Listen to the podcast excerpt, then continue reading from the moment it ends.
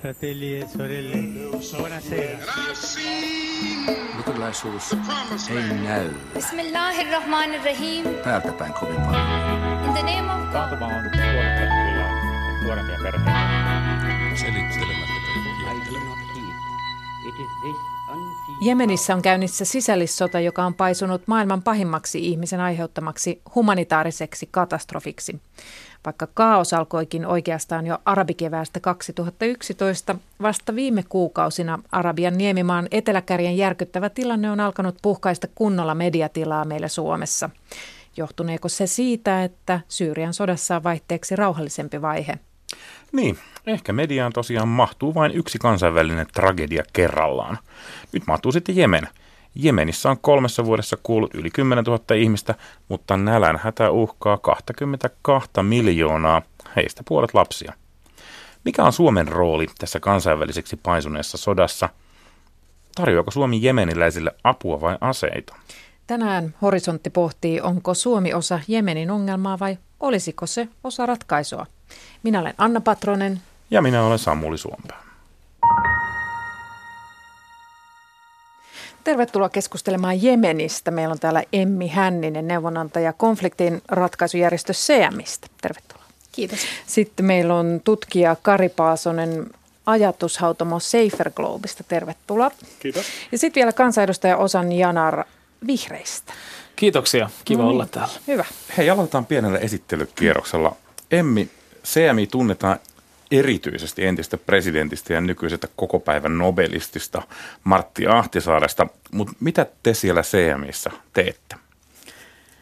Jemenissä CMI on tehnyt töitä vuodesta 2011 asti. Se on yksi CMIin pisin aikaisista hankkeista.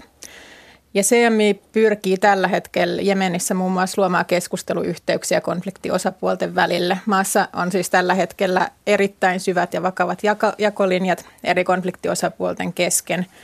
Ja CMI-työllä pystyy luomaan ja vahvistamaan sit keskusteluyhteyksiä ja myös tarjoamaan tilan ö, etsiä ratkaisuja, pallotella ideoita, testata, mikä ratkaisu voisi olla kaikille hyväksyttävissä.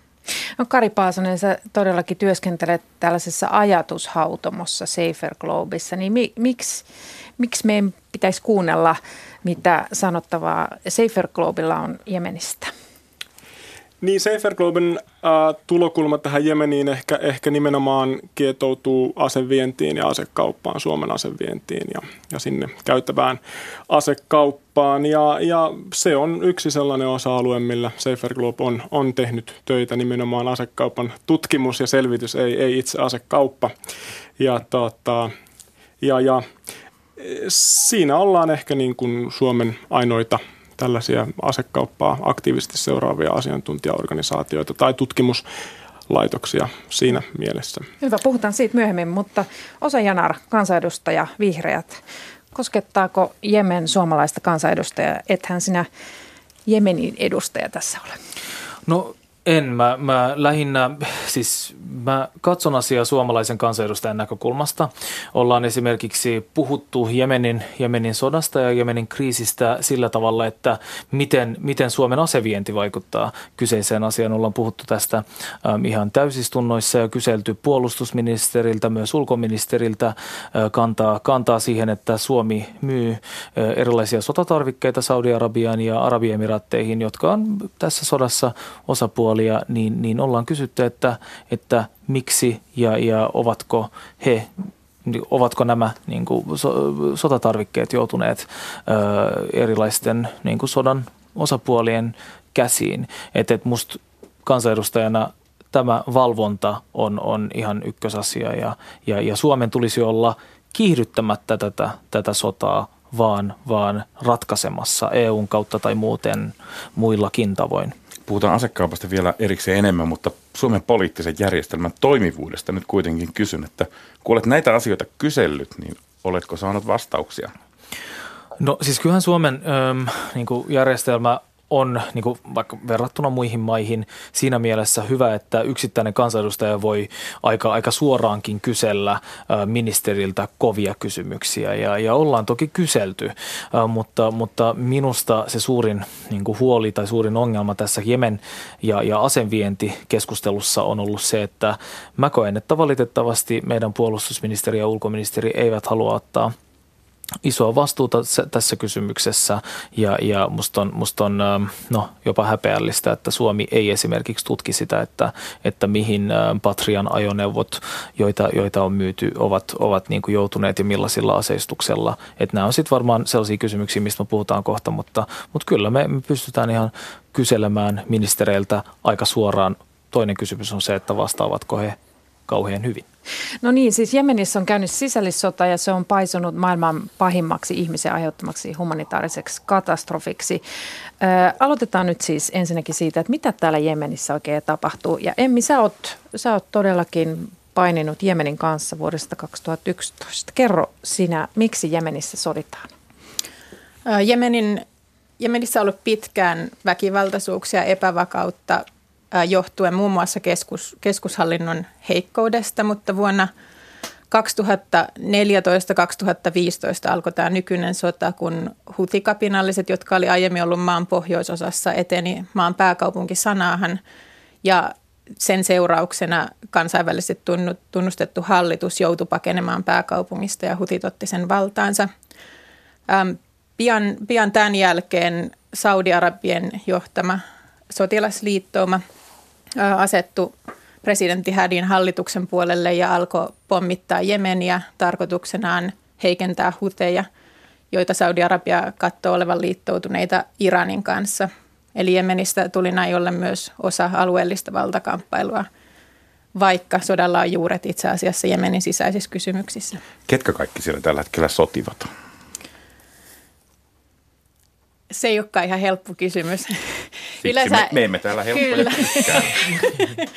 Jemenin, Jemenin konflikti esitetään usein nimenomaan Huthien ja näin sanoin kansainvälisesti tunnustetun hallituksen välisenä.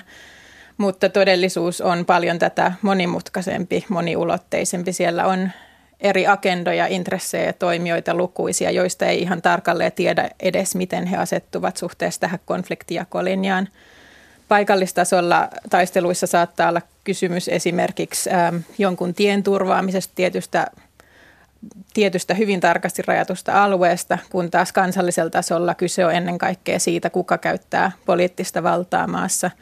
Ja alueellisten toimijoiden intressinä taas on sit turvata tietynlainen hallitus Jemeniin tai omat intressinsä ja resurssien saanti. Mitä muut, Osan ja Kari, minkä verran te koette itse ymmärtävänne siitä, mitä tuollaisessa kaukaisessa, monimutkaisessa konfliktissa voi tapahtua. Molemmat kuitenkin jossain määrin median varassa siitä, että, että mistä tämmöisen konfliktin syissä ja arjessa on kysymys. Minkä verran täällä Suomessa ylipäänsä voidaan nähdä Jemenin tapahtumia? No, no varmaan se on aina vaikea hahmottaa tämmöistä niin kuin, tota, ää, maan sisäistä konfliktia tai kansainvälistä konfliktia ulkopuolisena ja, ja näin, näin tota, niin kuin median välityksellä, jos, jos itse mietin, että on ollut tuolla tota Israelissa ja Palestiinassa tämmöisen EAP-ohjelman kautta ihmisoikeustarkkailijana ja sitä, että miten se niin kuin konflikti siellä näyttäytyy niin kuin ihmisen arkipäivässä ja kuinka paljon siitä tulee läpi tota tiedotusvälineisiin, niin, niin voi ehkä ajatella, että vähän ohueksi ohueksi se jää. Entäs osaajana, miten sä hahmotat tällaisen äh, monimutkaisen vyyhdin, mitä Jemenissä on käynnissä? Um, mä olin muutama päivä sitten tällaisessa Puhutaan Jemenistä nimisen tilaisuuden um, itse panelistina ja ennen meitä oli, oli toinen paneeli, jossa keskusteltiin juuri, juuri tästä ja, ja tämä on tosi hyvä kysymys, koska, koska just, että, että minkälaista informaatiota sieltä tulee ja keneltä se tulee, se on, se on musta tosi olennaista. Siinä oli kommentteja siihen suuntaan, että toimittajien pääsy um, siihen on, niin kuin Jemeniin on, on niin kuin vaikeaa, että, että suomalaisia toimittajia ei muistaakseni ole ei taida olla, ei taida pitkään, olla ollut. pitkään aikaa. Ja sitten toki on, on kansainvälisiä toimittajia, jotka on kentällä, siellä kentällä. Että, että totta kai siinä, siinä niin kuin pitää, pitää myös pitää niin kuin tavallaan lähdekritiikki sun muu ää, niin kuin kohdallaan, mutta, mutta tota, että, että kyllä niin kuin kyllä Suomessakin on kansainvälistä tai hyvä, hyvän tasosta kansainvälistä uutisointia tai ulkomaan uutisointia, niin, niin sitä kautta on itse muun muassa seurannut tätä, tätä humanitaarista todella niin kuin vakavaa tilannetta. Emmi Hänninen, sulla on vähän pidempi jänne kuin esimerkiksi meillä toimittajilla se, seurata tätä Jemenin tilannetta, niin miten sä ajattelet tätä media, median uutisointia Jemenistä? Ootko sä, mitä sä ajattelet siitä? No mä oon siinä mielessä samaa mieltä Osanin kanssa, että toki myös Karin kanssa siitä, että lähdekritiikki ja se, että seuraa tapahtumia useammasta lähteestä, äm, on konfliktitilanteissa äärimmäisen tärkeää. Äm, niin kuin missä tahansa konfliktitilanteessa, niin Jemenissäkin mikä tahansa osapuoli yrittää vaikuttaa uutisointiin niin, että se näyttää omien intressien ajamisen kannalta edulliselta. Mutta mitä enemmän, mitä enemmän Jemenistä tulee tietoa, kuulee jemeniläisistä lähteistä, niin sitä paremmin myös lähdekritiikki kehittyy seuraamaan sitä uutisointia. Minkä, laittaisitko jonkun vertailukohdan tähän Jemenin sotaan? Meillä on koko vuosi puhuttu Suomen vuoden 18 tapahtumista, siis sisällissodasta. Miltä Jemen niihin verrattuna näyttää? Mihin sinä vertaisit? Vuonna, vuoden 18 sodassa Suomessa oli melko selvät jakolinjat kuitenkin loppujen lopuksi. Ei tietenkään voi sanoa yksinkertaistaan, että koko kansa oli jakautunut punaisiin ja valkoisiin, vaan olihan samalla lailla Jemenissä nyt eri, eri osapuolten välillä on sellaisia, jotka yrittää, yrittää sopua, haluettiin ratkaisuja. Siellä on, ähm, siellä on erimielisiä eri puolueiden sisällä. Ähm, toisaalta taas yhteistä Jemenin kanssa on se, että Suomessa myös ulkovalloilla oli rooli siinä, että osapuolille tuli tukea myös maan ulkopuolelta. Ja kuten Suomen sisällissota, niin Jemeninkin sisällissota on ollut äärimmäisen verinen ja on aiheuttanut yhteisöissä niin suuria jakolinjoja, että kestää vuosia, vuosikymmeniä ennen kuin Jemenin yhteiskunta täysin tästä sodasta toipuu, vaikka taistelut loppuisikin tänä päivänä.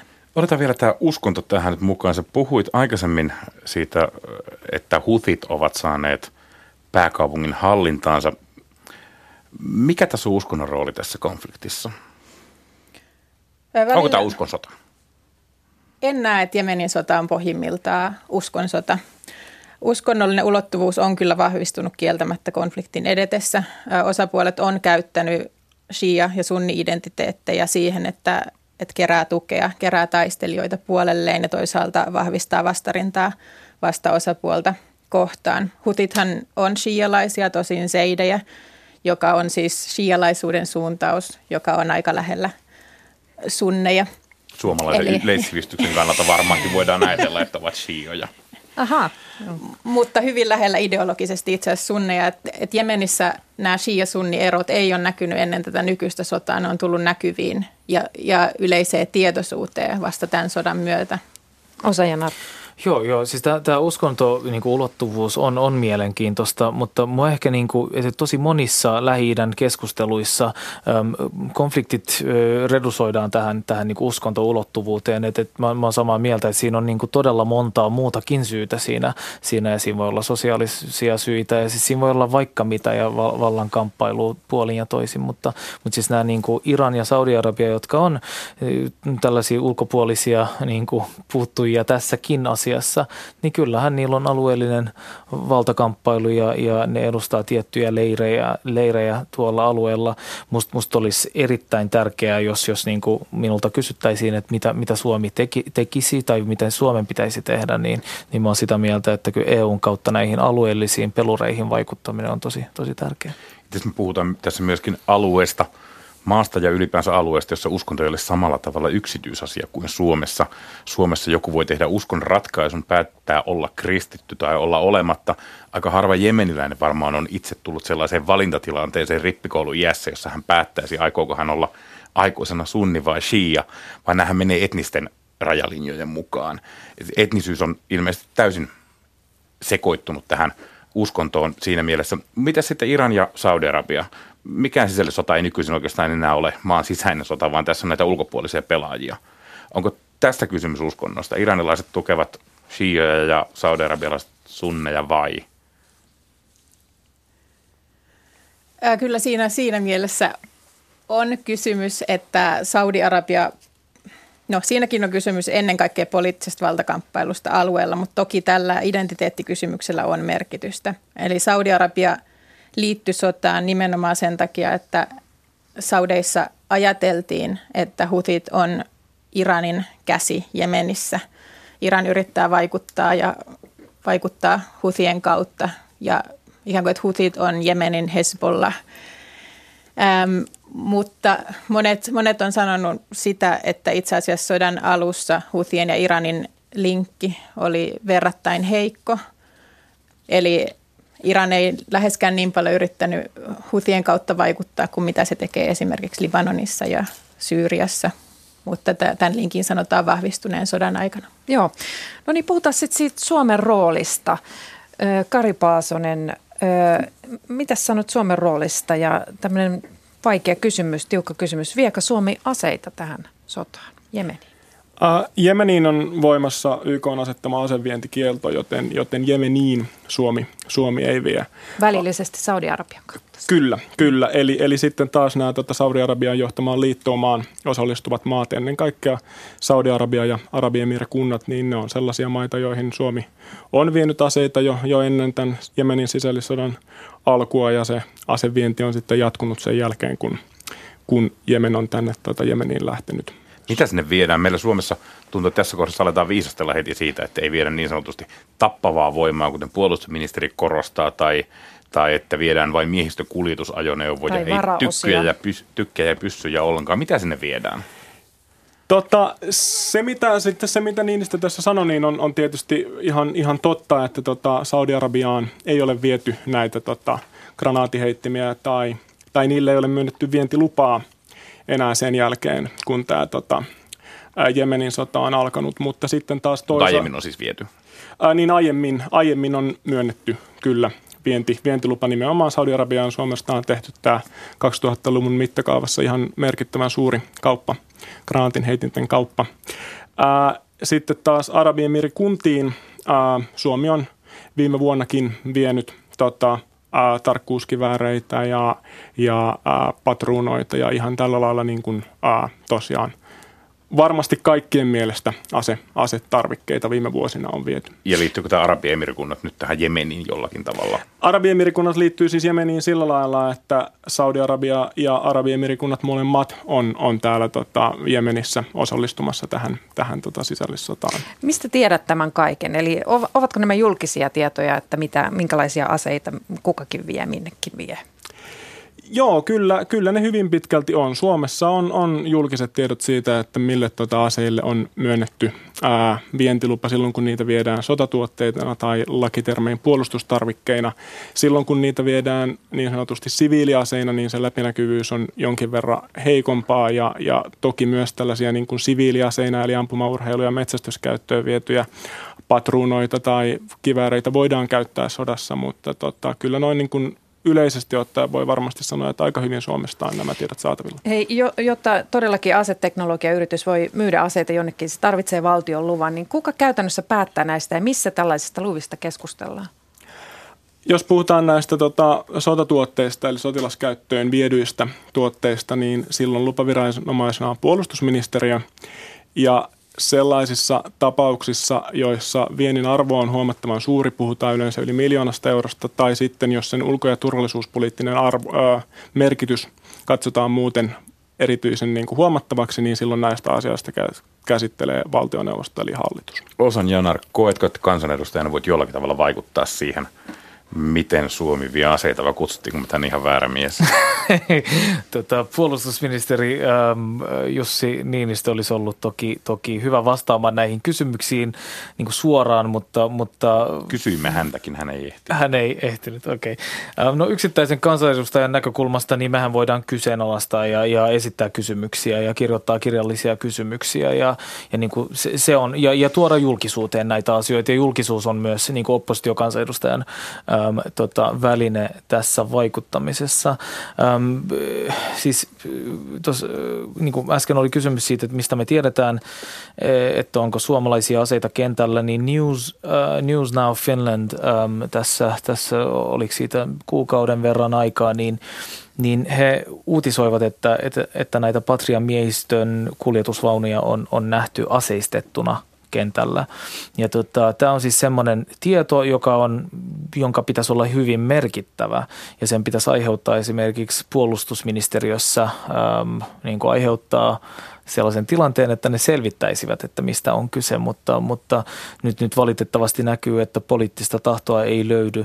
Itse vähän kävin katsoa mun, mun, mun tota, niin vanhoja muistiinpanoja liittyen viime viikon, tämän viikon paneeliin, niin, niin esimerkiksi Norja on, on, on keskeyttänyt välittömästi ase, asevientilupien myöntämisen Arabiemiraatteihin, kun on ilmennyt viitteitä varustelun käytöstä Jemenin sodassa. Et kyllä mä uskoisin, että niin kuin Suomikin pystyisi tällaisiin, että, että puolustusministeri tykkää, tykkää tota selvittää kasvisruoan käyttöä varus, varusmiesten niin kuin arjessa – mutta, mutta tätä asiaa hän ei halua hmm. selvittää. Että... Pidetäänkö me siis aseina ainoastaan sellaista miehistön kuljetusajoneuvoa, jossa on tykki- tai konekivääri asennettuna? Mietin jonkun jemeniläisen kannalta, onko sille hirveästi merkitystä, että – tuleeko kylään miehistön kuljetusajoneuvo, jossa on konekivääri kiinni vai tuleeko sinne miehistön kuljetusajoneuvollinen sotilaita, jolla on rynnäkkökiväärit kädessä. Kari, missä menee aseen ja ei aseen raja?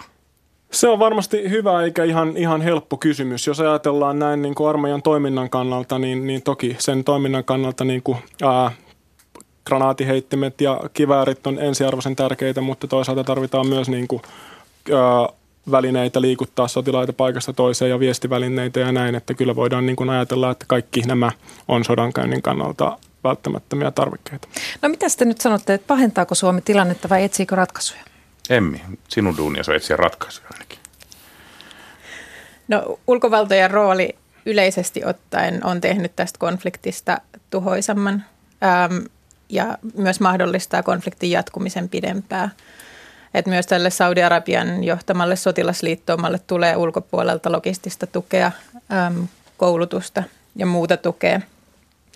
Jos tämä konflikti olisi pysynyt puhtaasti jemeniläisosapuolten välisenä, sota näyttäisi hyvin erilaiselta.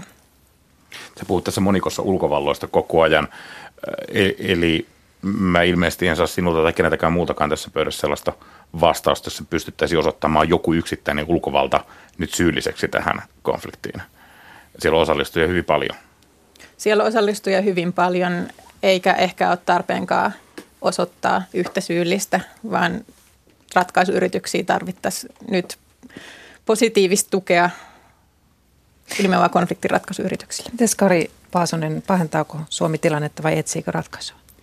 No varmaan voi ajatella, että Suomi toimii niin kuin monella tavalla tässä. Eli, eli toki, toki voidaan ajatella, että niin kuin jos ei vaikka patruunoita vietäisi enää, niin jossain vaiheessa patruunat loppuu ja, ja sitten tota, sodankäyntikin sitä myöten, myöten hiljenee. Sitten toisaalta Suomessa on järjestöjä, kuten esimerkiksi EMI, joka tekee niin kuin töitä ratkaistakseen tätä konfliktia. Mm. Okei, okay, Osa. Siis Suomihan on myöntänyt humanitaarista apua Jemenin kriisiin, joka on, joka on hieno asia. Et, et siinä mielessä ollaan oltu niin kuin, niin kuin tällä tavalla auttamassa. Mutta tota, kyllä mä niin kuin, sanoisin ö, niin kuin, ulko, ulkoministeriön suuntaan ja, ja valtioneuvoston suuntaan, että meidän tulisi olla paljon aktiivisempia juurisyihin puuttumisessa, muun muassa EUn kautta. EUhan on tosi iso toimija, niin, niin sitä kautta Suomella olisi vipuvoimaa vaikuttaa tähän, tähän äm, asiaan. Mutta siis tämä asevientihan on aidosti sellainen asia, mikä on niin kuin meidän käsissä. Me voidaan määritellä, mitkä on ne niin kuin reunaehdot, kenelle me myydään aseita, miksi, miten ja missä tilanteissa. Ja tota, kuten äsken sanoin, niin muut maat, esimerkiksi Norja on, ollut, on, on ottanut takapakkia tässä. Mä koen, että nyt on aika lisän paikka. Jos me nähdään, että suomalaisia miehistön kuljetusvaunuja on aseistettuna siellä, vaikka me ei olla myyty niitä aseistettuna, niin onhan se aika, aika, aikamoinen tilanne. Ja, ja mun mielestä niin kuin ministerit ei pysty niin kuin irtaantumaan vastuusta silleen, että vain ja ainoastaan sanomalla, että, että me emme myyneet aseita noiden kanssa. Että, että siinä mielessä Suomella on paljon tehtävää.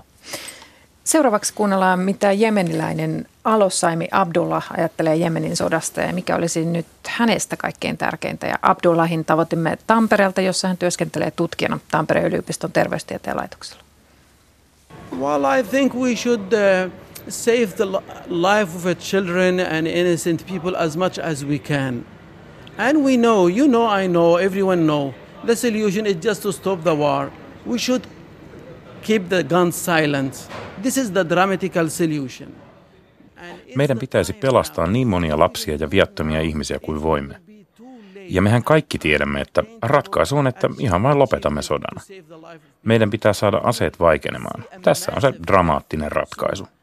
Nyt on sen aika. Jos sitä ei tehdä nyt, on liian myöhäistä pelastaa ketään. Me olemme valtavien uhrilukujen ääressä. Nälkä on levinnyt kaikkialle Jemenissä. Ihmiset syövät puiden lehtiä. Jos kansainvälinen yhteisö ei toimi, Jemenissä on edessä maailmanhistorian pahin nälkä. Vain sen vuoksi, että käytämme asetta, emme järkeä, emmekä armollista sydäntä. Just because we are using guns, not minds and not mercy hearts. I would say for the Finnish society there,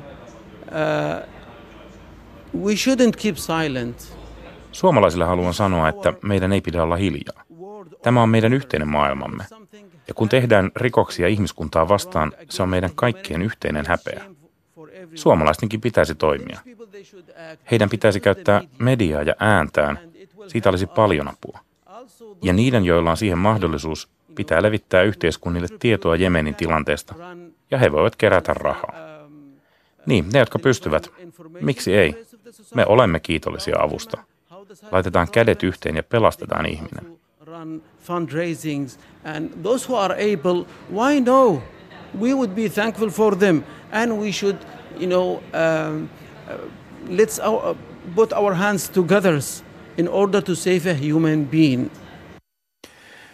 Emmi Hänninen, aseet vaikenemaan. Nyt tarvitaan tietoa ja ihmisten pitää levittää tietoa siitä, että mitä Jemenissä tapahtuu ja ratkaisu on siinä, että aseet vaietkoon. Miten Jemeniin voidaan saada rauha? Jemenissä tällä hetkellä valitettavasti rauha on aika kaukana.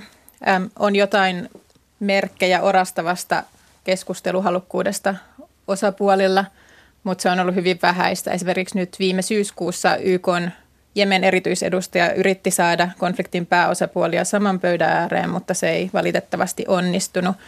Mutta hän kuitenkin viestitti, että molemmat on myös sanoneet, että, että on valmiita jo pikkuhiljaa lopettamaan taistelut. Mutta käytännössä Jemenissä siitä ei ole toistaiseksi merkkejä, vaan edelleen usko siihen, että asein voidaan saavuttaa suurempi voitto kuin neuvottelemalla. Mitä tässä tilanteessa voidaan tehdä, on alkaa nimenomaan luomaan epävirallisia keskusteluyhteyksiä, ylittämään niitä jakolinjoja ja antamaan, antamaan näille osapuolille mahdollisuus ja tilaisuus siihen, että he voi etsiä yhteisiä kaikkien toimijoiden näkökulmat huomioittavia ratkaisuja. No miten esimerkiksi sinun organisaatiosi CMI, niin miten, miten se voi olla tämän, tyyppisenä osapuolena, tämän tyyppisessä osapuolena? No tällä, onko yritystä?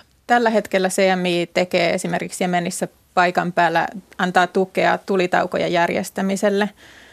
Eli silloin kun poliittista tahtoa on sille, että aseet vaikenee, CMI pystyy toimimaan siinä välittäjänä ja antamaan asiantuntijatukea – Nämä on paitsi tärkeitä sen kannalta, että humanitaarinen apu pääsee perille, mutta ne, ne voi myös luoda luottamusta taistelevien osapuolten välille sillä, että sanotaan, että tulitauko pitää, osapuolet alkaa huomata, että tehdyistä sopimuksista pidetään kiinni ja tämän myötä alkaa olla helpompi luottaa toiseen ja avata keskusteluita myös muista aiheista. Entä tämä köyhyys? Se ei ole pelkästään sodan seuraus, vaan osin sodan syy. Alo Saimi, jonka kanssa keskustelin pidempäänkin, niin korosti sitä, että siellä on miljoonia ihmisiä, joille ei ole maksettu palkkoja, tai miljoonia ihmisiä asuu perheissä, jotka ei ole saanut vuosiin mitään palkkaa. Rahoita kerta kaikkiaan loppu. Perheet myyvät lapsiaan etulinjaan taistelemaan ja tosiaan syövät puiden lehtiä. Pitäisikö me lähettää rahaa sinne? Tällä hetkellä kaikista tärkeintä olisi puuttua välittömään hätää sillä, että saataisiin auki Jemeniin muun muassa satamat. Ähm, Hudeidan satama on tällä hetkellä taisteluiden saartama ja sillä sinne perusapua, kuten ruokaa, lääkkeitä ja polttoainetta. Öm, ilman tällaista hätäapua voi vaikea nähdä, että ihmiset pystyisivät kuvittelemaan mitään korkeampaa visiota tai ratkaisua, poliittista ratkaisua niin pitkään kuin suurimpana huoleaiheena on se, että mistä saadaan seuraavaksi päiväksi ruokaa pöytään. Kari Paasonen, miten Jemeniä voi auttaa ja kuka tällä hetkellä auttaa? Varmaan nämä, nämä vastaukset, mitä tässä Emmiltä edellä tuli, niin, niin oli ihan, ihan tota, samansuuntaisia kuin mitä niin kuin omakin ajatukseni on, että tota, että tässä pitäisi sen lisäksi, että tässä on tietysti tämä niin kuin sodan, sodan lopettaminen, niin sitten myös sen niin kuin akuutin humanitaarisen tota, kriisin ratkaiseminen ja helpottaminen on keskeistä. Osan Janarios yksi keskeinen ongelma köyhyydessä on se, että satamassa sen sijaan, että kuljetettaisiin ruokaa ja lääkkeitä, taistellaan. Miten me vaan lähdetään sinne joukko sinikypäräisiä tyttöjä ja poikia aseet kädessä? Löytyykö vihreältä tukea rauhanturvaoperaatioon? Otetaan sen satama haltuun ja homma kulkee.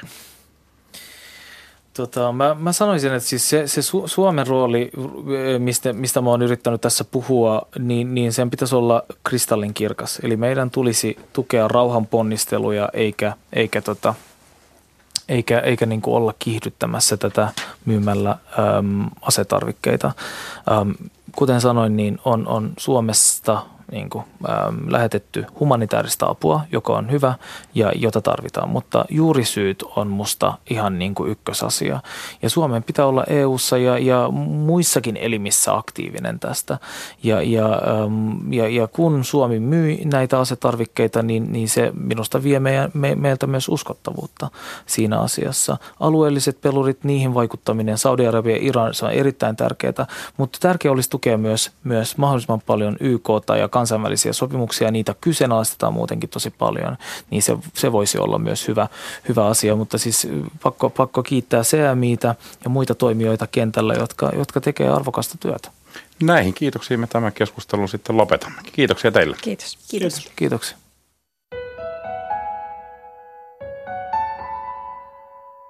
Lähi-idästä Euroopan sotatantereille. Kirkkohistorioitsija Andre Svanström on tutkinut suomalaisia SS-joukkoja. Toisessa maailmansodassa kaikkiaan 1400 suomalaista nuorta miestä värväytyi Saksan Waffen SS-joukkoihin, vannoi uskollisuutta valtakunnanjohtaja Adolf Hitlerille ja päätyi taistelemaan Saksan itärintamalle. Svanströmin mukaan kuva suomalaisista SS-miehistä on ollut siloiteltu ja kaunisteleva. Suomalaisten osuus sotarikoksiin on jäänyt tarkoituksellisen vähälle huomiolle.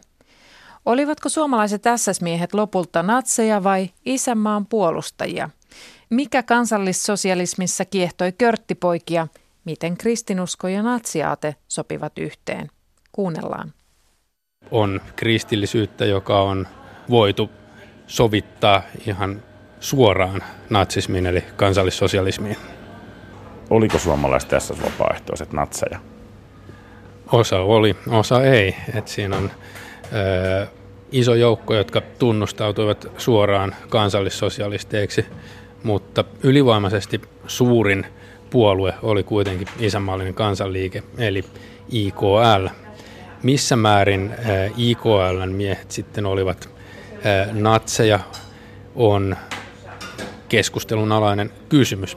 Joka tapauksessa heidät on selkeästi laskettava fasisteiksi. Sotarikoksista eniten tietoisia varmaan ovat olleet SS-miehistä niin sanotut divisioonan miehet, eli ne noin 400 vapaaehtoista, jotka laitettiin hajalleen Viking Divisioonan eri yksiköihin heti operaatio Barbarossan alussa he olivat itse mukana todistamassa ja osittain myös tekemässäkin sotarikoksia, teloittamassa juutalaisia, ampumassa siviilejä ja niin edelleen. Tietoisuus on kuitenkin myös ollut läsnä niin sanottujen pataljoonan poikien eli yhtenäisen suomalaispataljoonan miesten joukossa. He olivat koulutettavina ja tulivat vasta talvella 1941 rintamalle.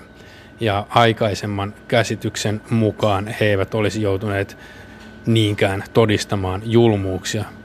Mutta uudempi historian tutkimus on osoittanut, että Viking Divisioonan sotarikokset jatkuivat aina kaukasukselle saakka ja sen vanavedessä ja yhteydessä kulki myös juutalaisten tuhoamiseen tarkoitettu Einsatz-yksikkö, jolla oli käytössään muun muassa auto, joka toimi liikuteltavana kaasukammion. Kaikki suomalaiset SS-miehet ovat tavalla tai toisella olleet tietoisia näistä sotarikoksista. Sota ei ole koskaan kaunista ja sellaista sotimista, jossa ei vääryyksiä, kauheuksia ja sotarikoksiakin tehteisiin ei nyt varmasti ole olemassakaan, joten selvyyden vuoksi. Mitä mä nyt sanon sulle, että rapatessa roiskuu? Tämä on tällainen klassinen kommentti, jota äh, internetin keskustelupalstat ja uutisten kommenttikentät ovat täynnään. Sota on sotaa. Hei, kaikki teki sotarikoksia. Mutta näin ei todellakaan olisi tarvinnut olla. Mikään ei pakottanut osallistumaan näihin sotarikoksiin. Ja toinen usein toistettu väite on se, että oli pakko ampua, teloittaa käskystä, kun käsky kävi. Muuten saattoi joutua itse teloitetuksi.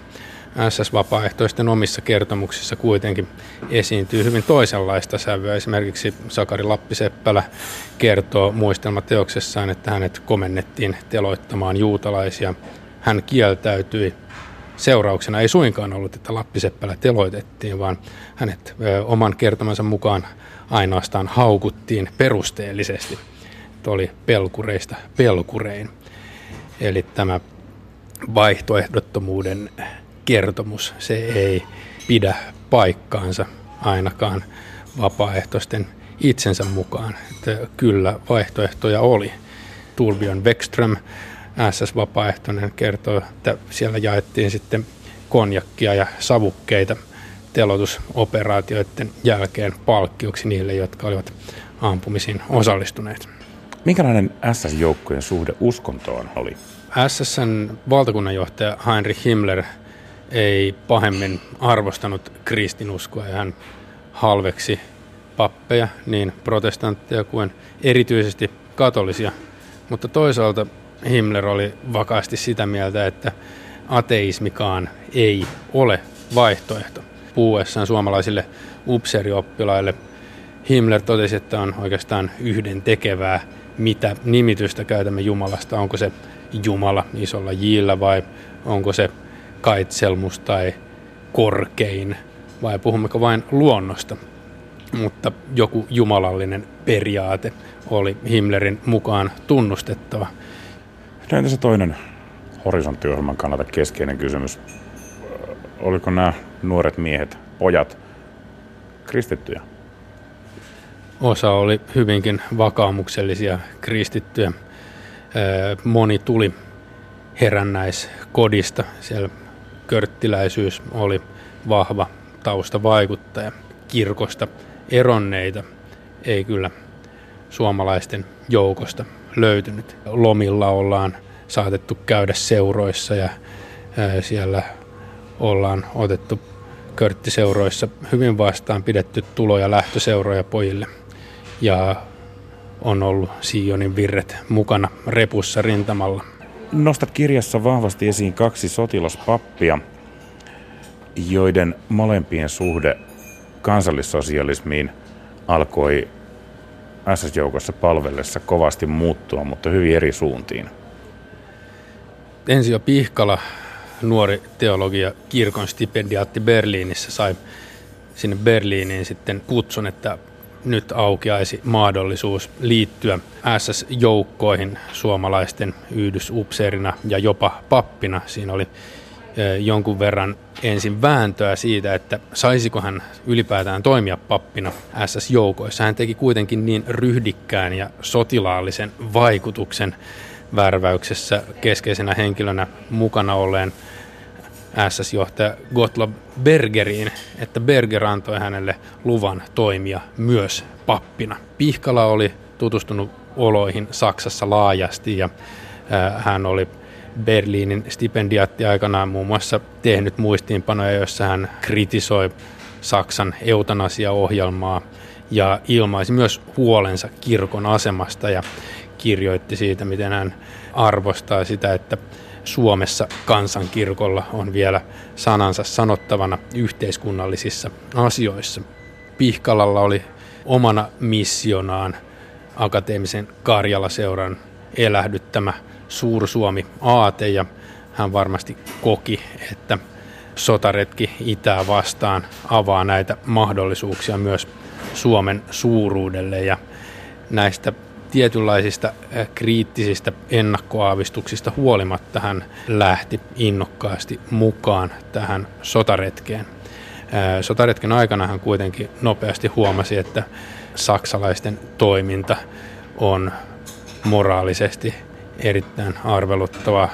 Hän tuli nopeasti siihen tulokseen, että SS suhtautuu ylenkatseellisesti niin kristinuskoon kuin juutalaisuuteen ja varsin nopeasti hän pääsi myös näkemään näitä holokaustin käytännön toteutuksia ja kirjoitti sitten päiväkirjansa keskusteltuaan muiden suomalaisten vapaaehtoisten kanssa, että he olivat tulleet siihen tulokseen, että olemme joutuneet rosvojen ja murhamiesten joukkoon.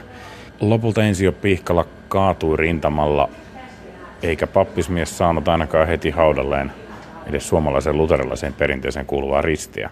Divisionan propagandaupseeri Friedel hautasi Ensio Pihkalan ja laittoi hänen haudalleen niin sanotun Todes Ruunen eli kuoleman riimun. Pihkala oli itse kirjoittanut päiväkirjansa keskustelleensa Friedelin kanssa Kristuksesta ja oli esittänyt ilmeisesti oman näkemyksensä ihan reippaasti. Ja kuitenkin hän sai sitten itse haudalleen Friedelin vakaumuksen mukaisen kansallissosialistisen riimumerkin.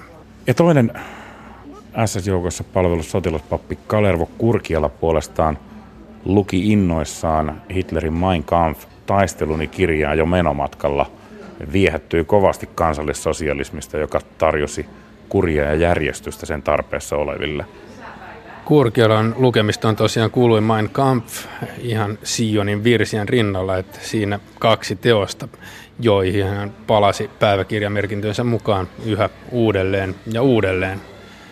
Kurkiola oli jo varttuneempi pappismies, hänellä oli taustaa jääkäriliikkeestä, hän oli aikoinaan ollut kuninkaallisen preussilaisen jääkäripataljon 27 papillisissa tehtävissä ja oli iältään kyllin vanha ollakseen monen SS-miehen isä ja isällisenä hahmona häntä siellä myös pidettiin.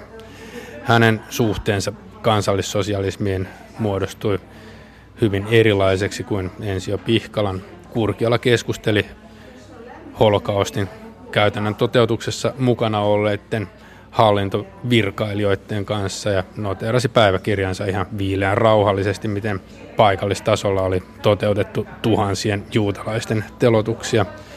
Ja näistä toteuttajista yhtähän luonnehti vain, että tarmokas, nuorikas mies. Ja mitään kritiikkiä hän ei merkinnyt päiväkirjansa. Sä oot itsekin taustaltasi teologi. Miten tällainen voidaan yhdistää kristinuskon kanssa?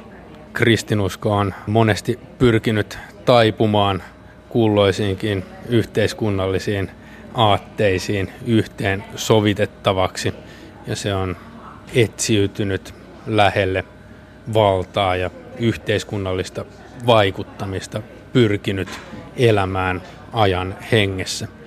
Siinä on tarjottu yksinkertaisia ratkaisuja ajan ongelmiin ja paperilla ne ovat saattaneet kuulostaa toimivilta ja ulkoiselta olemukseltaan ne ovat saattaneet myös vastata ajan henkeen, militarismiin, kuriin, järjestykseen, ryhdikkyyteen, reippauteen. Siinä on attribuutteja, jotka äkkiseltään saattavat kuulostaa sointuvilta ja ne ovat varmasti sointuneet siihen ajan henkeen oikein hienosti.